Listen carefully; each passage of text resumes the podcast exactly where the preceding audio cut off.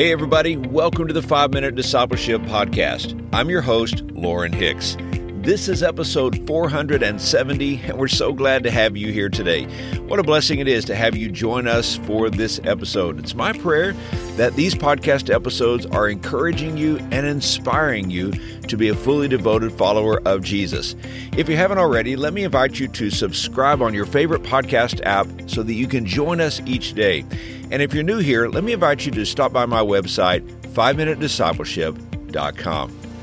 Today on the podcast, we are talking about being rescued by God.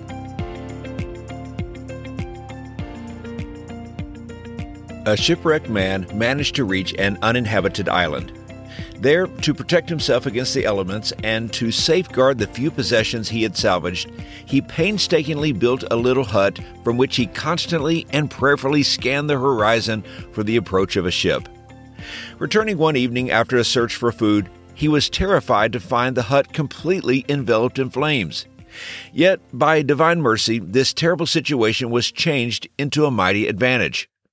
Early the following morning, he awoke to find a ship anchored off the island. When the captain stepped ashore, he explained, We saw your smoke signal and came.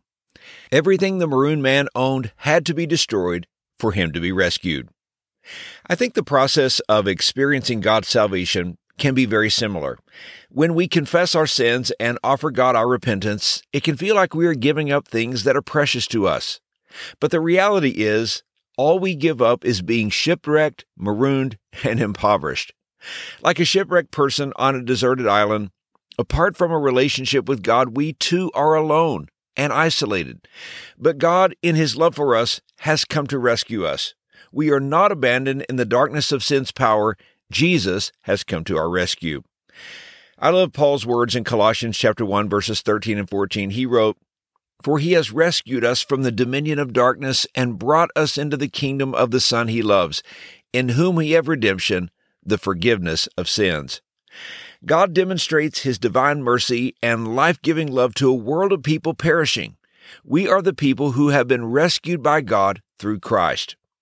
You're familiar with John chapter 3 verse 16 which says, "For God so loved the world that he gave his only begotten son that whoever believes in him should not perish but have everlasting life."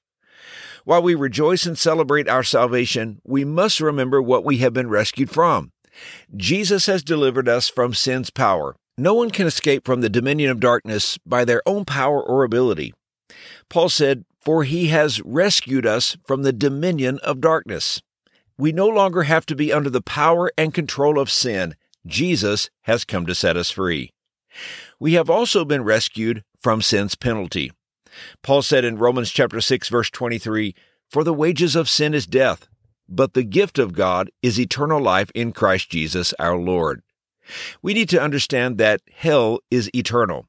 As believers, we know that the saved will inherit the kingdom of heaven and the unsaved will depart from Jesus.